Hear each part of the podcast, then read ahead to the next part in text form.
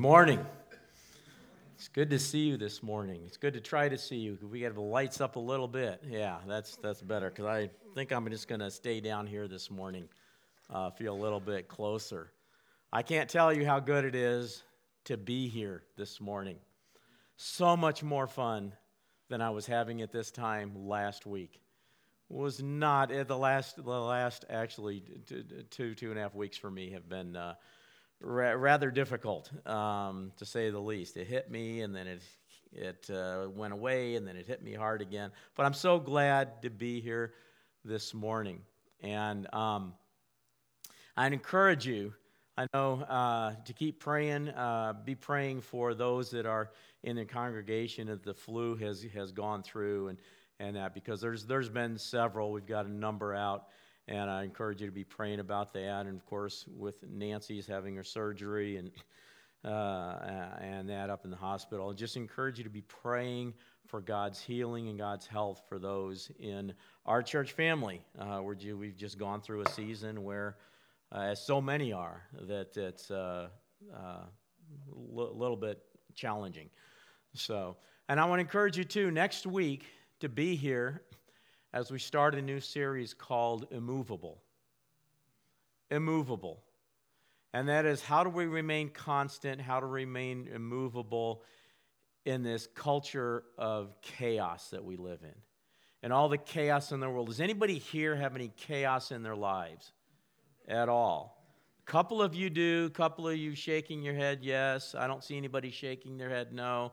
But uh, yeah, I think we all have. You know, it's a chaotic time that we live in, and we're going to be talking about that uh, starting next week. For today, I'm going to finish up where I was going to finish off last week, and that is uh, with a kind of a mini series that we're doing on miracles. We talked about this a couple of uh, couple of weeks ago, and as we started this off, and um, I want to ask you, what do you think of when you think of a miracle? What do you think of? Let's hear for some, some people. Healings. Healings. All right. Like specifically, what? the blind seeing. All right. The blind seeing. Who, who, who else? What are some other miracles? Finances being met.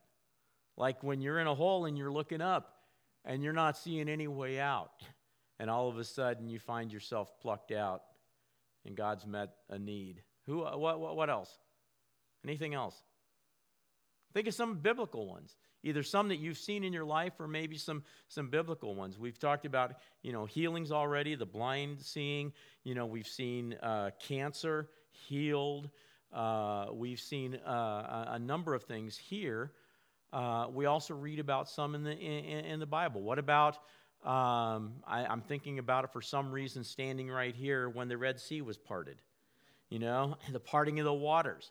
You know, there are those that would try to explain that away. Well, they found a shallow part and they waded across in mud, except for the fact that the Bible specifically says that when Moses and the Israelites crossed the Red Sea, that the water parted in half, that they that the wall that the water was like a wall on either side of them, and the wind blew and dried up the ground, and they went across on dried ground. Kind of, you know, some, some, some of these Bible supposed experts should read sometimes what actually happened. So there's the parting of the Red Sea. Uh, you know, what, what, what are, how about, you know, water being turned to wine? Uh, you know, there's so many miracles as you read throughout the scriptures, right? And that's because our God is a God of miracles, isn't he? Now, is he a God of miracles just back then in Bible times, or is he a God of miracles now, today? Is he still a God of miracles? Yeah. Do we really believe that? Yeah, he is a God of miracles. I love Psalm 77 14. In, uh, uh, it says, You are the God of miracles and wonders. Not you were, you are. You are the God of miracles and wonders. You still demonstrate your awesome power. You still demonstrate your awesome power. Now, let me ask another question Is there a miracle that you have been praying for, for maybe even a long time? You don't have to answer that to me, but I want you to think about it. Is there something that you've been praying for that you would categorize? You know, this is going to take a miracle. And I don't mean just to use the term loosely, but I just mean this is going to really take a miracle. I don't see how it's going to happen. But God, I'm praying and I'm asking for this for you to do this. Is there something in your life?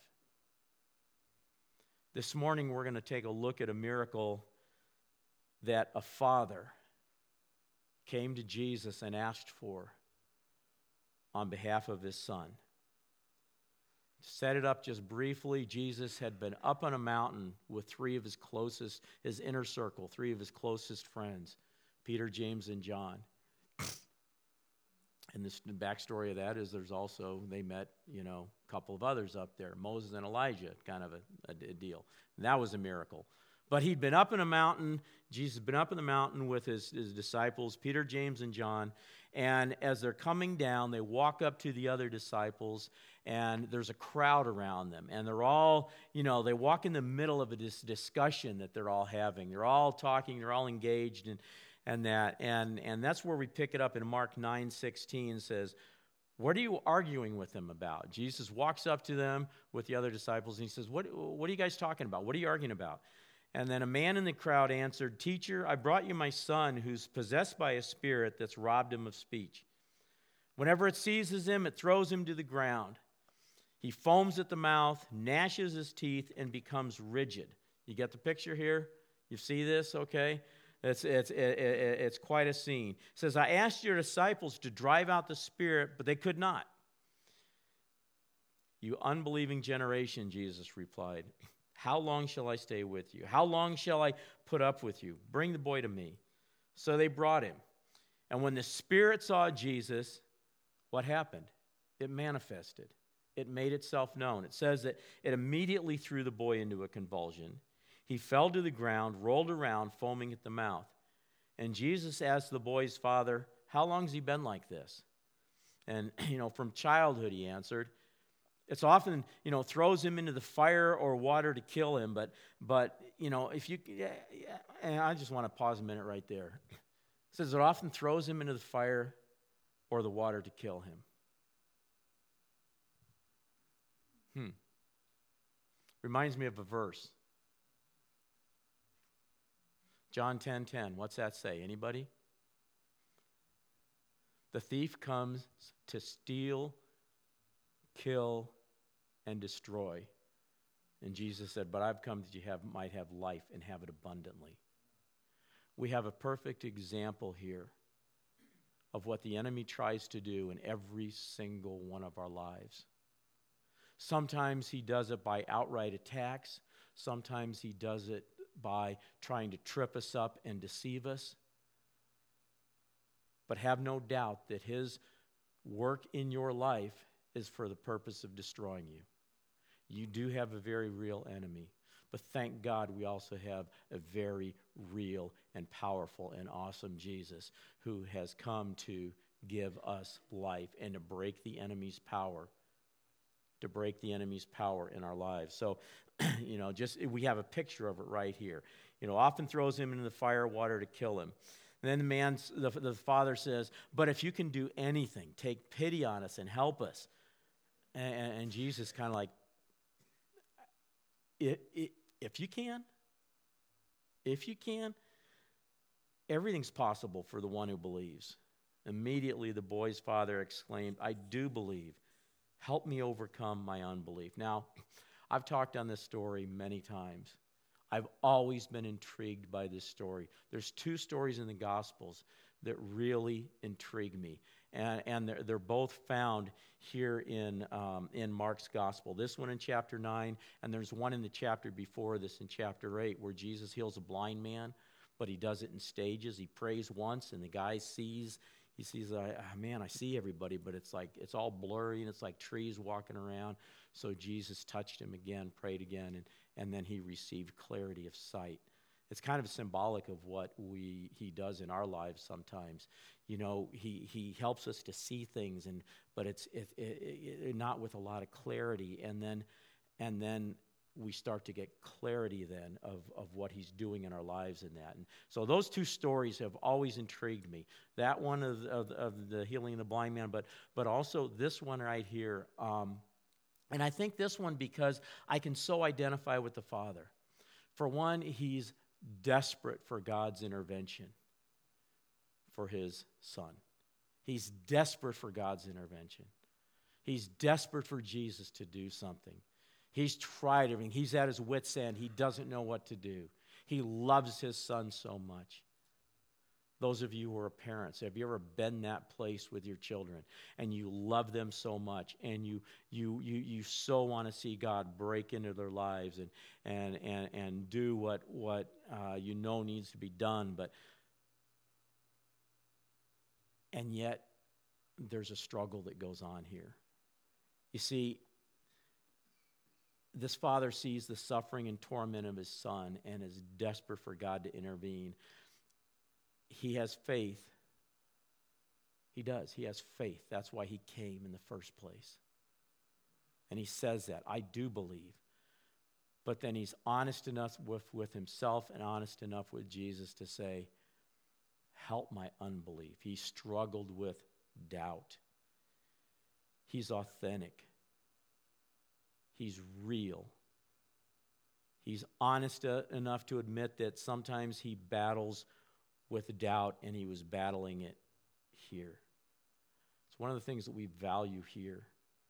I know you go to some places, and it's like, you know, you're taught that I, I can't admit what I'm really feeling. I can't admit what I'm really thinking. I can't admit that I have doubt because then it shows weakness, and then God won't love me. And that couldn't be farther from the truth because God loves us right where we are. He loves us in the midst of our doubt. He loves us in the midst of our weakness. He loves us in the midst of, of life's struggles. And he says, so, you know, so he has this faith, but he also, he's real enough to admit he's, he's battling with doubt. You know, I don't think anyone ever sets out to have doubt. We all want to have faith. We all want to have strong faith, right? But sometimes doubt comes in. And, you know, and, and we also, we live in a world that discourages faith. And I like what, you know, this guy because he decides he doesn't care what anybody else thinks of him. He just wants help for his son. He says, I don't care what anybody else thinks. I just want help for my son. And he goes to Jesus in a moment of absolute honesty and admits, Look, you got to help my unbelief. That's why I'm coming to you. I believe, but I'm struggling with doubt, so help me through this. And he admits it. You see, whatever you're struggling with, whatever it is, you don't have to try to hide it from the one who already knows it's there. You don't have to put up a pretense for anybody else. You can come and bring it to Jesus and just let him take it and watch what he does with it. I'll be honest enough, I've struggled with doubt. You know, and when I, and when I pray, and, you know, there's times I feel so full of faith, and there's other times when I have faith, but also there's doubt that is trying to come in, that seeks to come in. Now, where does doubt come from? I'll talk about a few, briefly, about a few uh, common causes of doubt. We see three of them right here in this man's story.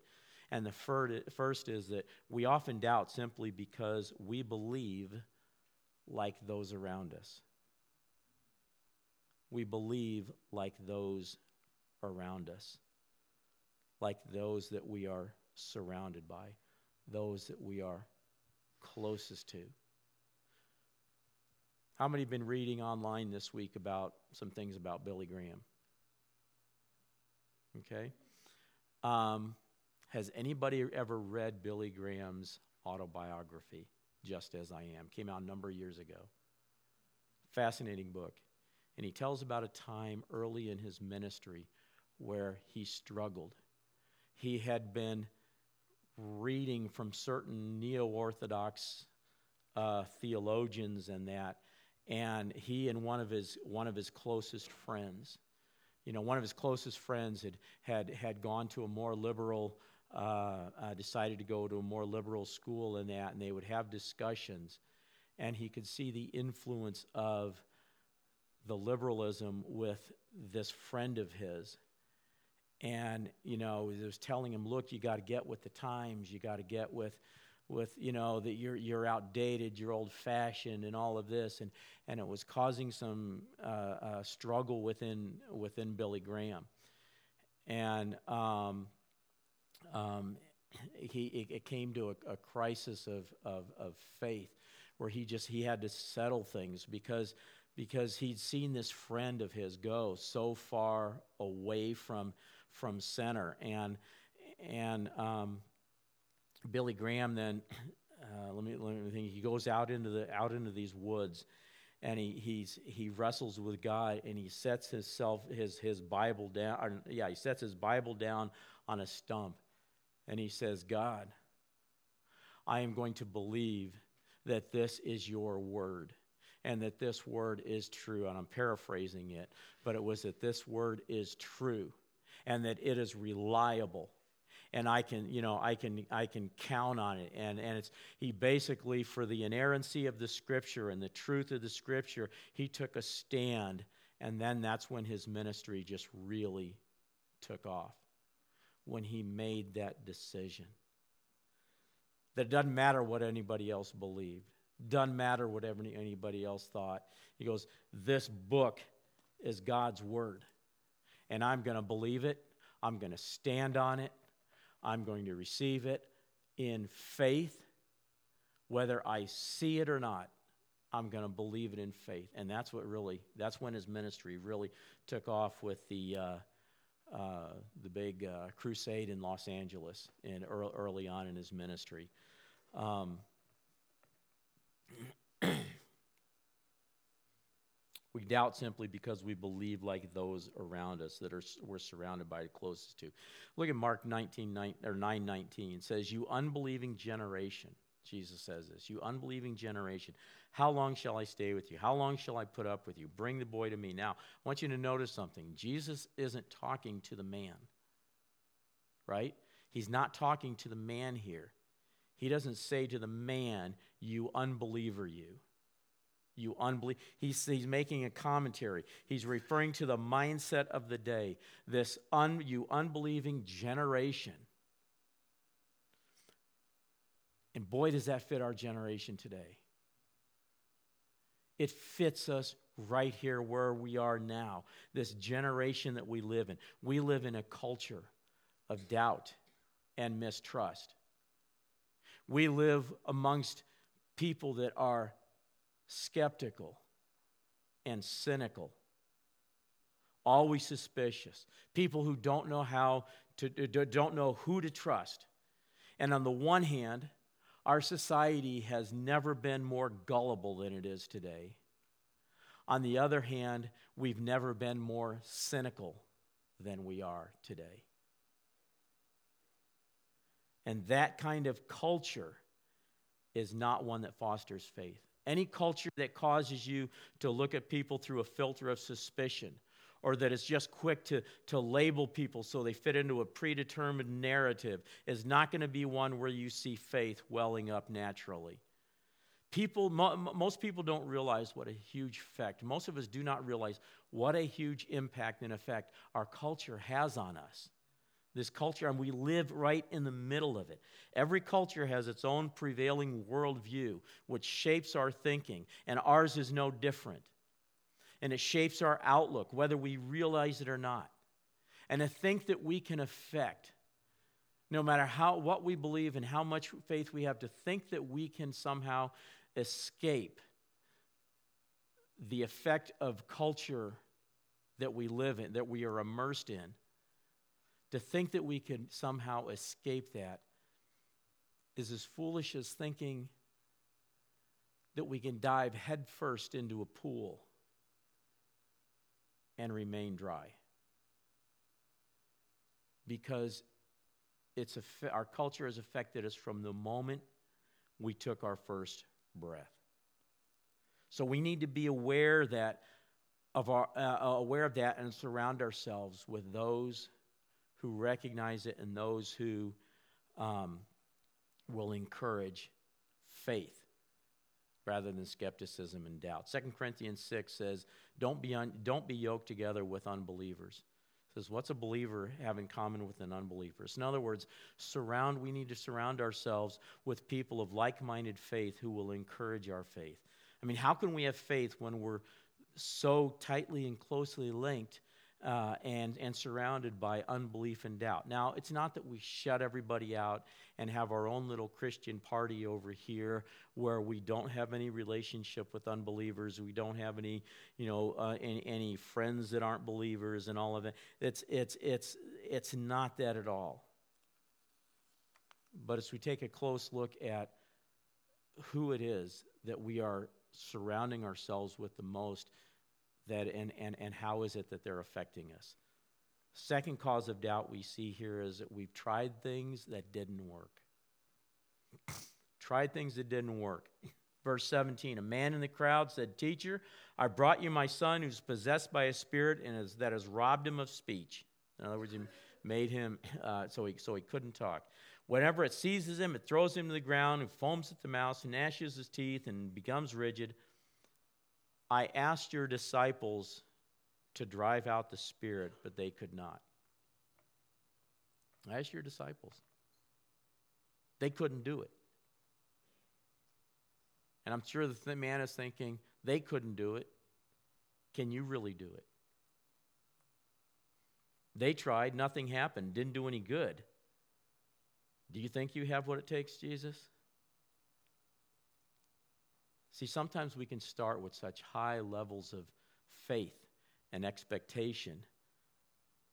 Time goes on, we try one thing, no results. We try something else, no results. I remember when my uncle was dealing with pancreatic cancer, my aunt, out of desperation, uh, took him to a uh, uh, very famous healing evangelist for prayer. Nothing happened. She basically resigned herself, then, well, nothing's going to work now. How many times have we gone to God and asked for something and didn't see the result we wanted? And we do again, and maybe a few times. And what happens each time? If we're not careful, our faith begins to decrease and doubt becomes begins to increase because we begin to think well i've tried this before. And i've had people tell me well i tried getting prayer but it didn't work. And that's all we can see doubt soon begins to creep in.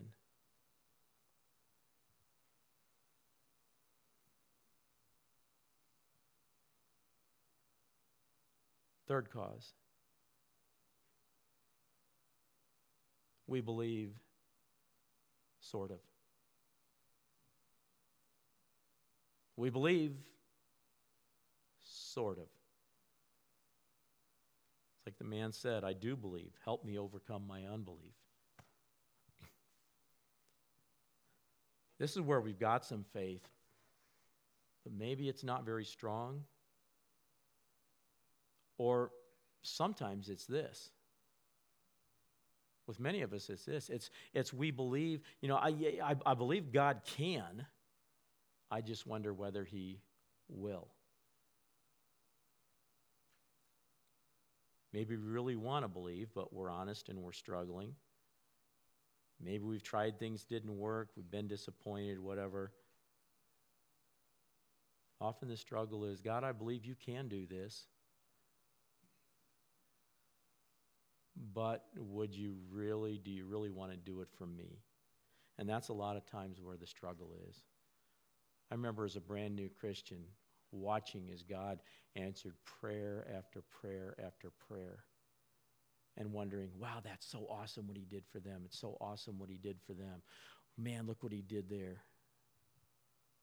Then there were the times it's like, but he won't do that for me.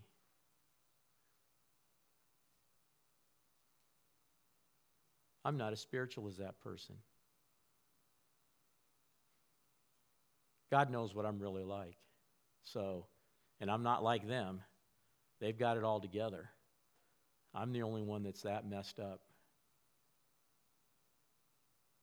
You ever wonder that? Say, God, would you really do it for me? See, when we believe that, we are believing a, or it's rather, it's, it reveals a, a fault in how we see God's love and how we see Him as viewing us. We think He views everybody else in perfect love and grace, but then we think, but me, I'm just glad He lets me in the door because I really don't have anything to give him. See, we've got to learn to believe that Jesus loves each one of us, not just the others, but ourselves just as much as everyone else. He loves you just as much as he does the Apostle Paul or his closest three, Peter, James, and John those three disciples that were his inner circle, he doesn't love them any more than he loves you. I don't care what's going on. Doesn't matter what's going on. He loves you that much. That's why he died for you. Bible says he's not a respecter of persons means he doesn't he doesn't like do, oh, I'm going to do this for this person. These people are, man, they're, they're, they're really going strong. I'm going to answer all their prayers. This one over here, I'll answer a couple and that's it. Huh. We all, I don't know who said it first, but we all come to the cross at the same level and on our knees. He doesn't, he doesn't play favorites. He doesn't place favorites. He doesn't love some more than others.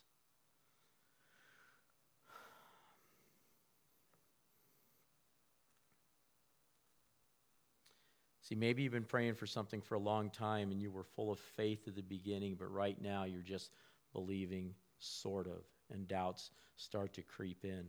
Thing that happens when doubts start to creep in and we start to give place to them and it's not that they don't try to creep in on every one of us, they do. It's whether or not we give place to them. And, and when, they, when, when doubt begins to knock at the door and begins to cre- creep in, it brings one of its friends with it. And the friend's name is instability. We wonder why we feel unstable all the time. It's because there's a war going on inside of us, a struggle between faith and doubt and they're pulling at us like Stretch Armstrong. How many remember Stretch Armstrong? Raise your hand high if you remember Stretch Armstrong. Okay. How many have never heard of Stretch Armstrong? You don't know who he is. Okay. Justin, I wouldn't ex- expect you to know who he is. When I was younger, when I was a little kid, no, when I was younger, I feel weird saying that. I was young once.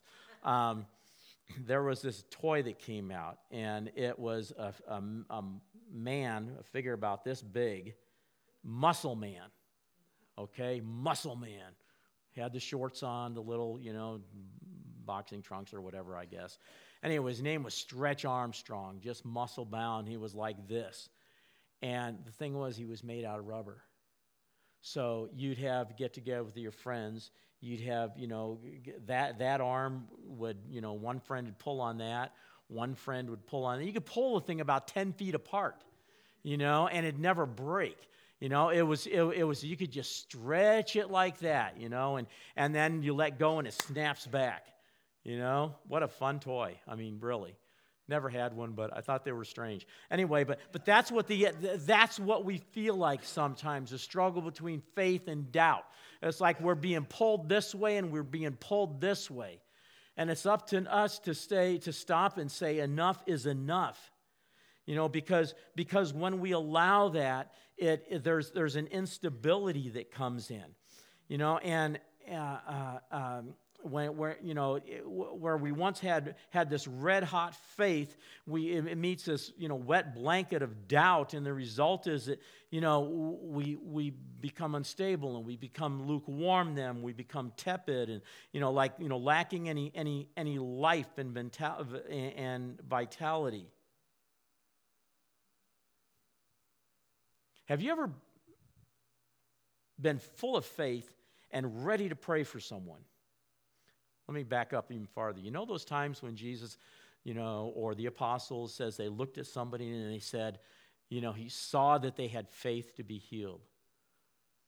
Okay? Like when Peter and John were going into the temple at the hour of prayer early on in Acts, and, and it says there was a beggar there that was lame uh, from birth and, and um, begging for money, and he says, you know, uh, uh, Peter, you know, looks at him and he says, uh, uh, You know, I don't have any money. I don't have any silver or gold, but what I have, I give to you. In the name of Jesus of Nazareth, walk. It says that he, that he, he had, he saw that the man had faith to be healed, okay?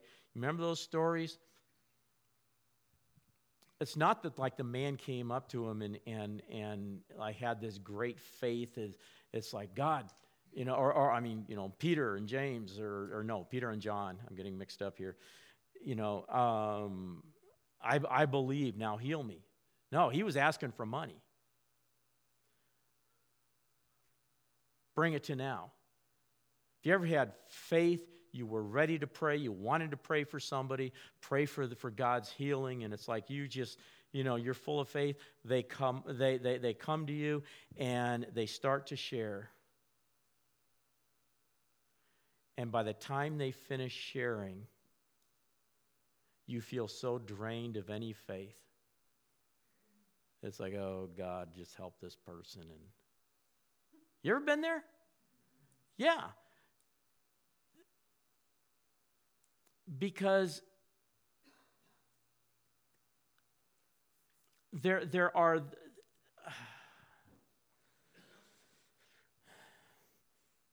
You can, you can sometimes see when someone has faith or when they come up because they, they ask for prayer because they are obligated to, because they feel like they're expected to, but they have absolutely no faith or hope or expectation that anything is going to happen. And it's draining. When we come to Jesus, we need to come with an expectation. With an expectation that God is powerful and God can move and God can do all things. And whether He does it right then or not, whether He does it right then or He does it, you know, two weeks later, three weeks later, three years later, whatever that God is the one in control and that He can do all things. You see, when we get to the place of lukewarmness, where we're lacking any life and vitality and, and, and that in our, you know, it's, it's a tough place because it's hard for God to work in that. The time I told you about in Mark chapter 8, where um, uh, Jesus healed the blind man in, in stages. It was, you know, he had to bring him out of the city because of the culture and atmosphere of unbelief in that place. Okay? So that does have some kind of effect. And it's kind of like, okay, God, I want you to heal me, I guess. I mean, if you want to, fine, but I don't expect it, so I'm just going to live with it. It's a downward progression where nothing really matters anymore, and it starts with doubt. Listen to James. James says, When you ask, you must believe and not doubt, because the one who doubts is like a wave of the sea, blown and tossed by the wind. That person should not expect to receive anything from the Lord. Such a person is double minded and what? Unstable in all he does. Well, you just said that if I, you know, have doubt that I should be able, yes, you should be able to admit it. It's not that we never struggle with doubt. It's that we take it to Jesus and say, look, this is what I'm feeling right now, but I'm choosing to believe you. I'm choosing to take it to you, and I'm choosing to believe in you, and I'm putting my faith in you, not in the doubt that I'm feeling. See, this is one of those gut check verses. We all need those periodically. To, we need to look at this passage and ask ourselves, you know, is this what's going on in my life? Am I being blown and tossed around by every time the, the wind changes? You know, if so, I need to ask, you know, what is it that I'm feeding? Am I feeding faith? Am I doing things that are feeding faith, listening to stories of faith, reading stories of faith, reading through the Gospels, looking at God's power, or am I doing things that, that are feeding my doubt? What am I doing? It's a gut check verses, you know, and verses like that are there for us because when we see ourselves in them, then we know we need to do something about it. So now, you know, how do we do it? How do we go from struggling with doubt and instability to a faith that honors God? We want to cultivate faith that's solidly placed in the person of Jesus Christ. And that, you know, faith that's, that's, that's not going to waver, faith that we can stand on, faith that honors God, because we can do something about it. Look at what Jesus, back at what Jesus said, said when he said, You unbelieving generation. That is such a perfect description of our, uh, uh, of, of our generation today, our culture today. And that's one reason why it's so important to choose the people that are closest to you carefully choose the atmosphere that most, you know, closely surrounds you, people of faith. You want power to break an addiction? Then get out of that atmosphere that feeds the addiction. That's what I had to do when I came to Christ. I had to get into a completely different atmosphere, one that would break the addictions in my life. And stop hanging around people who encourage the addiction and start hanging with people who encourage faith and encourage freedom. Choosing others who have faith that honors God because whatever surrounds you is what's going to rub off on you. Whatever you're closest to is what's going to rub off on you. Faith that honors God. Faith that honors God. Here's what that faith looks like one, it believes when it doesn't see. Believes when it doesn't see. We believe whether we see it or not. It's what Hebrews 11:1 is talking about. Now faith is the confidence in what we hope for and the assurance about what we do not see. Faith comes into play when we see when we don't see what we know is before us. It's a story of a miracle in Matthew about two blind men who were following Jesus around. And we're not going to go into the whole story. I just want to focus on, on what Jesus said. Jesus went into a house, and Matthew tells us in 928 that when he had gone indoors, the blind men came to him, and he asked them, Do you believe that I'm able to do this?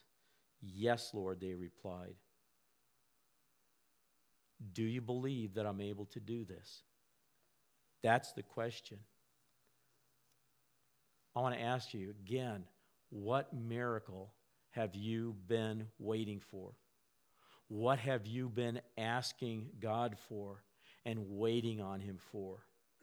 I want to ask you do you believe that He's able to do it?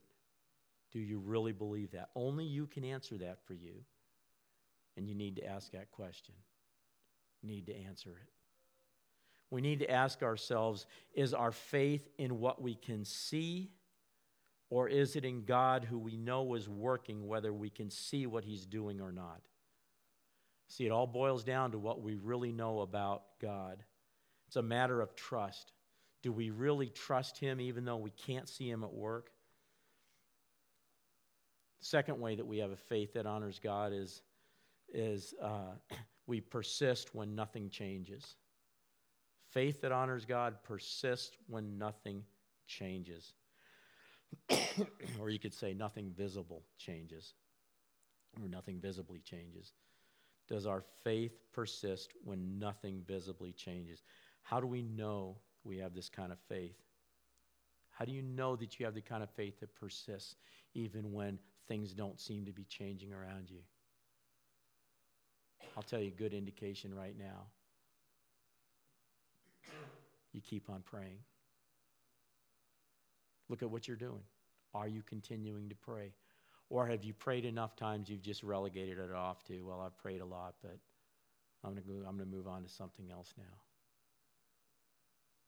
We keep on praying. Keep on getting prayer.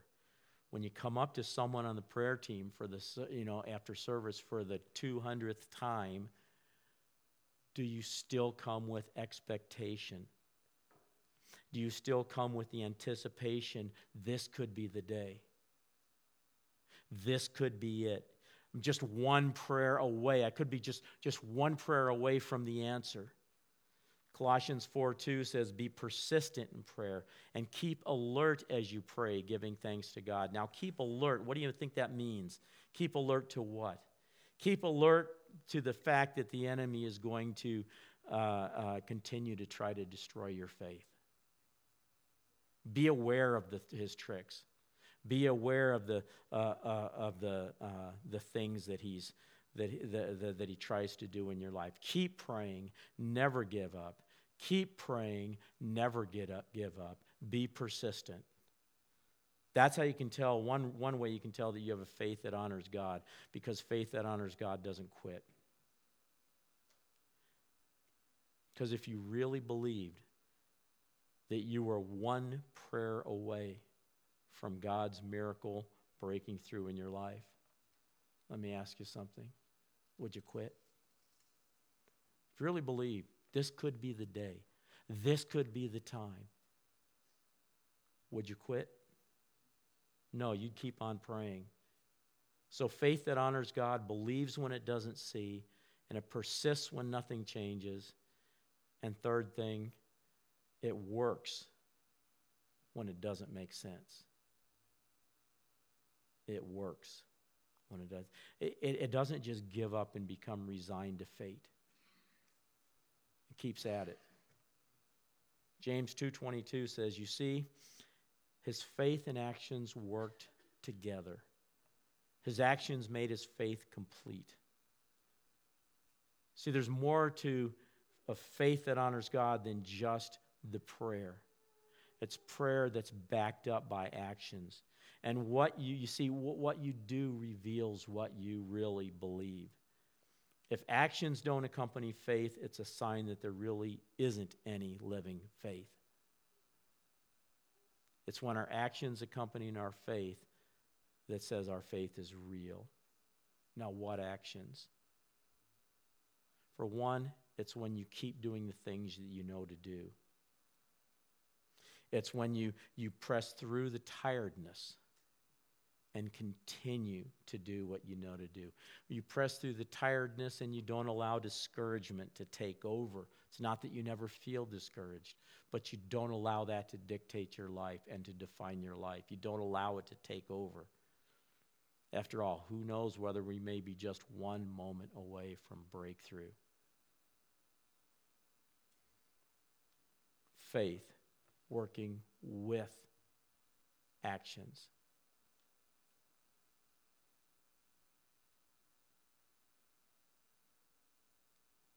working with action. We asked a moment ago, what's a miracle?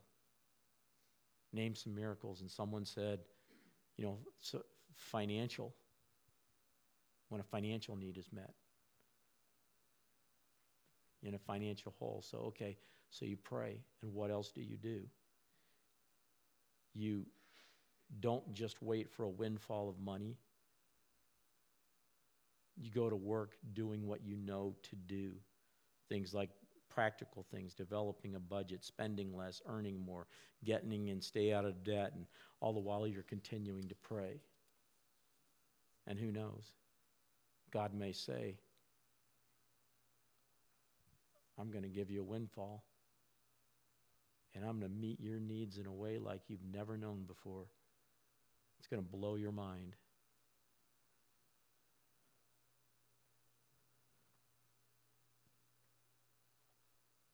Or he may just say, I'm going to bless the work that you're doing, and you're going to see yourself get out one step at a time.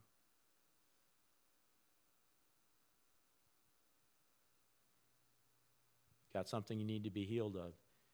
You don't just sit there and say, Okay, God, touch me, heal me.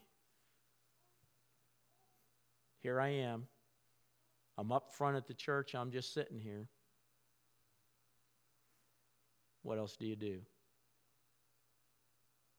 Keep doing what you know to do. Maybe doing what the doctor tells you to do. Anybody like that? I don't like that. I don't like doing what the doctor tells me to do. Sometimes he tells me things I don't want to hear. But if I have faith, I'm putting faith and works together, and okay, I know I need to start doing these things. I know I need to start taking better care of myself. I know I need to follow the doctor's orders here, so I'm going to do it. It's doing the things that we know to do. Faith and works is God, I need this miracle in my life. I need this healing, or I need this deliverance, or I need this going on, or this going on. So I'm going to put myself in a place where I can get prayer, and I'm going to continue to do that no matter how long it takes. Faith, because we have a, a, loved one that needs to be saved, that, that, that doesn't know Jesus, that, that um, is not walking with Him, and, and all kinds of stuff is going on in their life, and that. And, and so, how do we put works to that? We don't stop praying. We don't stop charging the gates of heaven and asking for God to have mercy on them. We don't stop loving them. We do stop enabling them. It's putting our faith with our actions together. Let me ask again what I asked at the beginning. What is it that you've been praying for? What is it that you've been praying for? What's the miracle that you need in your life? That thing that you've been praying for for a long time. There's some lines, blank lines on the bottom of your outline. I want you to write it down. I want you to write down two things. One, what is it you've been praying for? What's the miracle? Say, well, I can't write that down. That's not possible. Well, with God, all things are possible. Second thing I want you to write down on those lines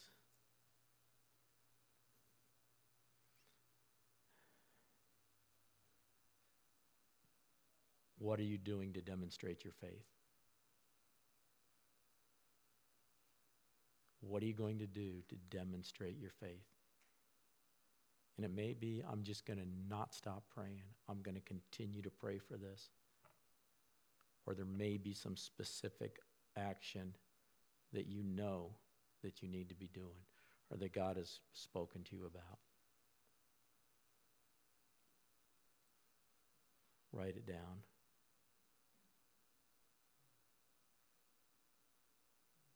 Now I want to give you the bottom line about faith.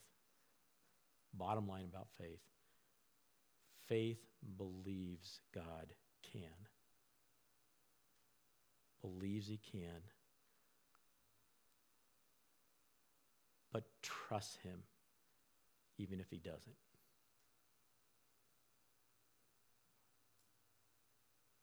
He may have something bigger in store. He may have another plan. Do you trust Him enough, even if He doesn't?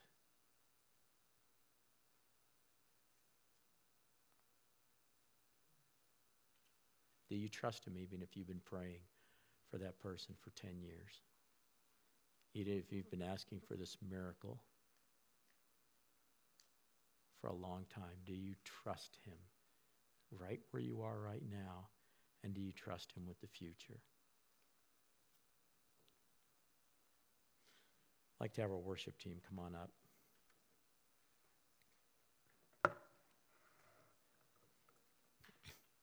While they're coming,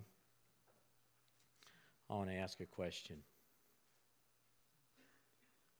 Talking about trusting God. Do you trust Him with your life? And by that I mean, are you willing to yield Him your life and say, okay, Jesus, I'm going to surrender myself to you?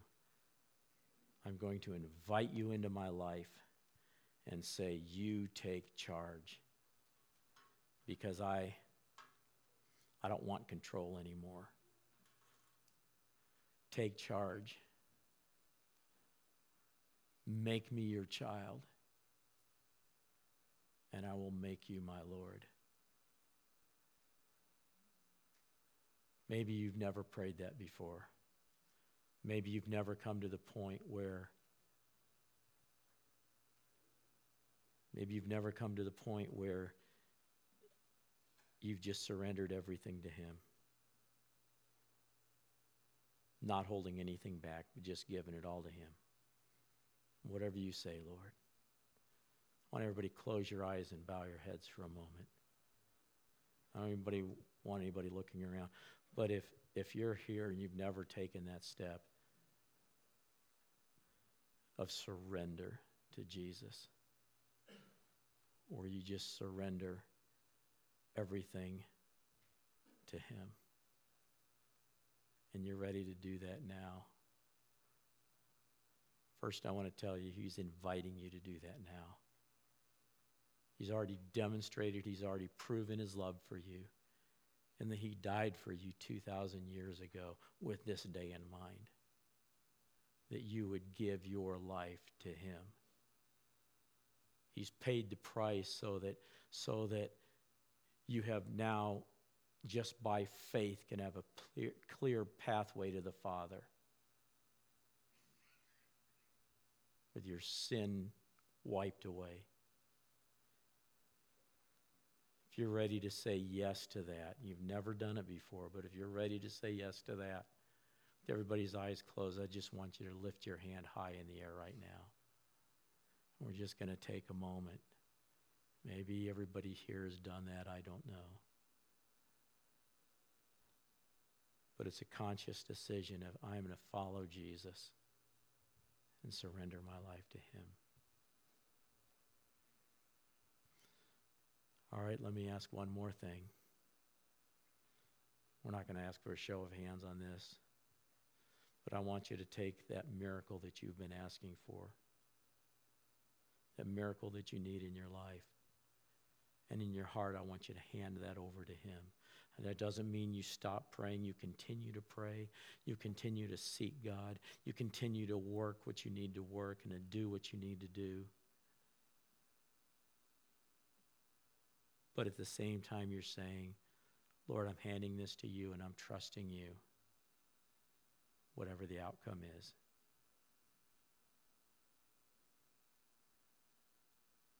In Jesus' name, amen. Amen.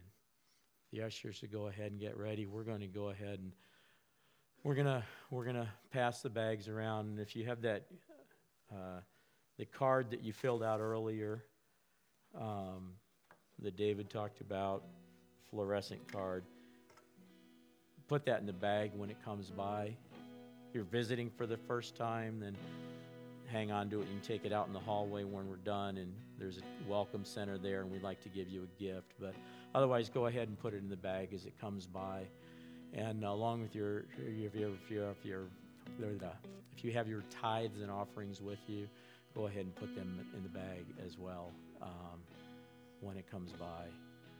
Father, we ask now that you would bless your people. Bless the stories that are be sh- being shared and put in the bag. Bless the offerings and the tithes. Lord, come with your blessing now in Jesus' name. Amen.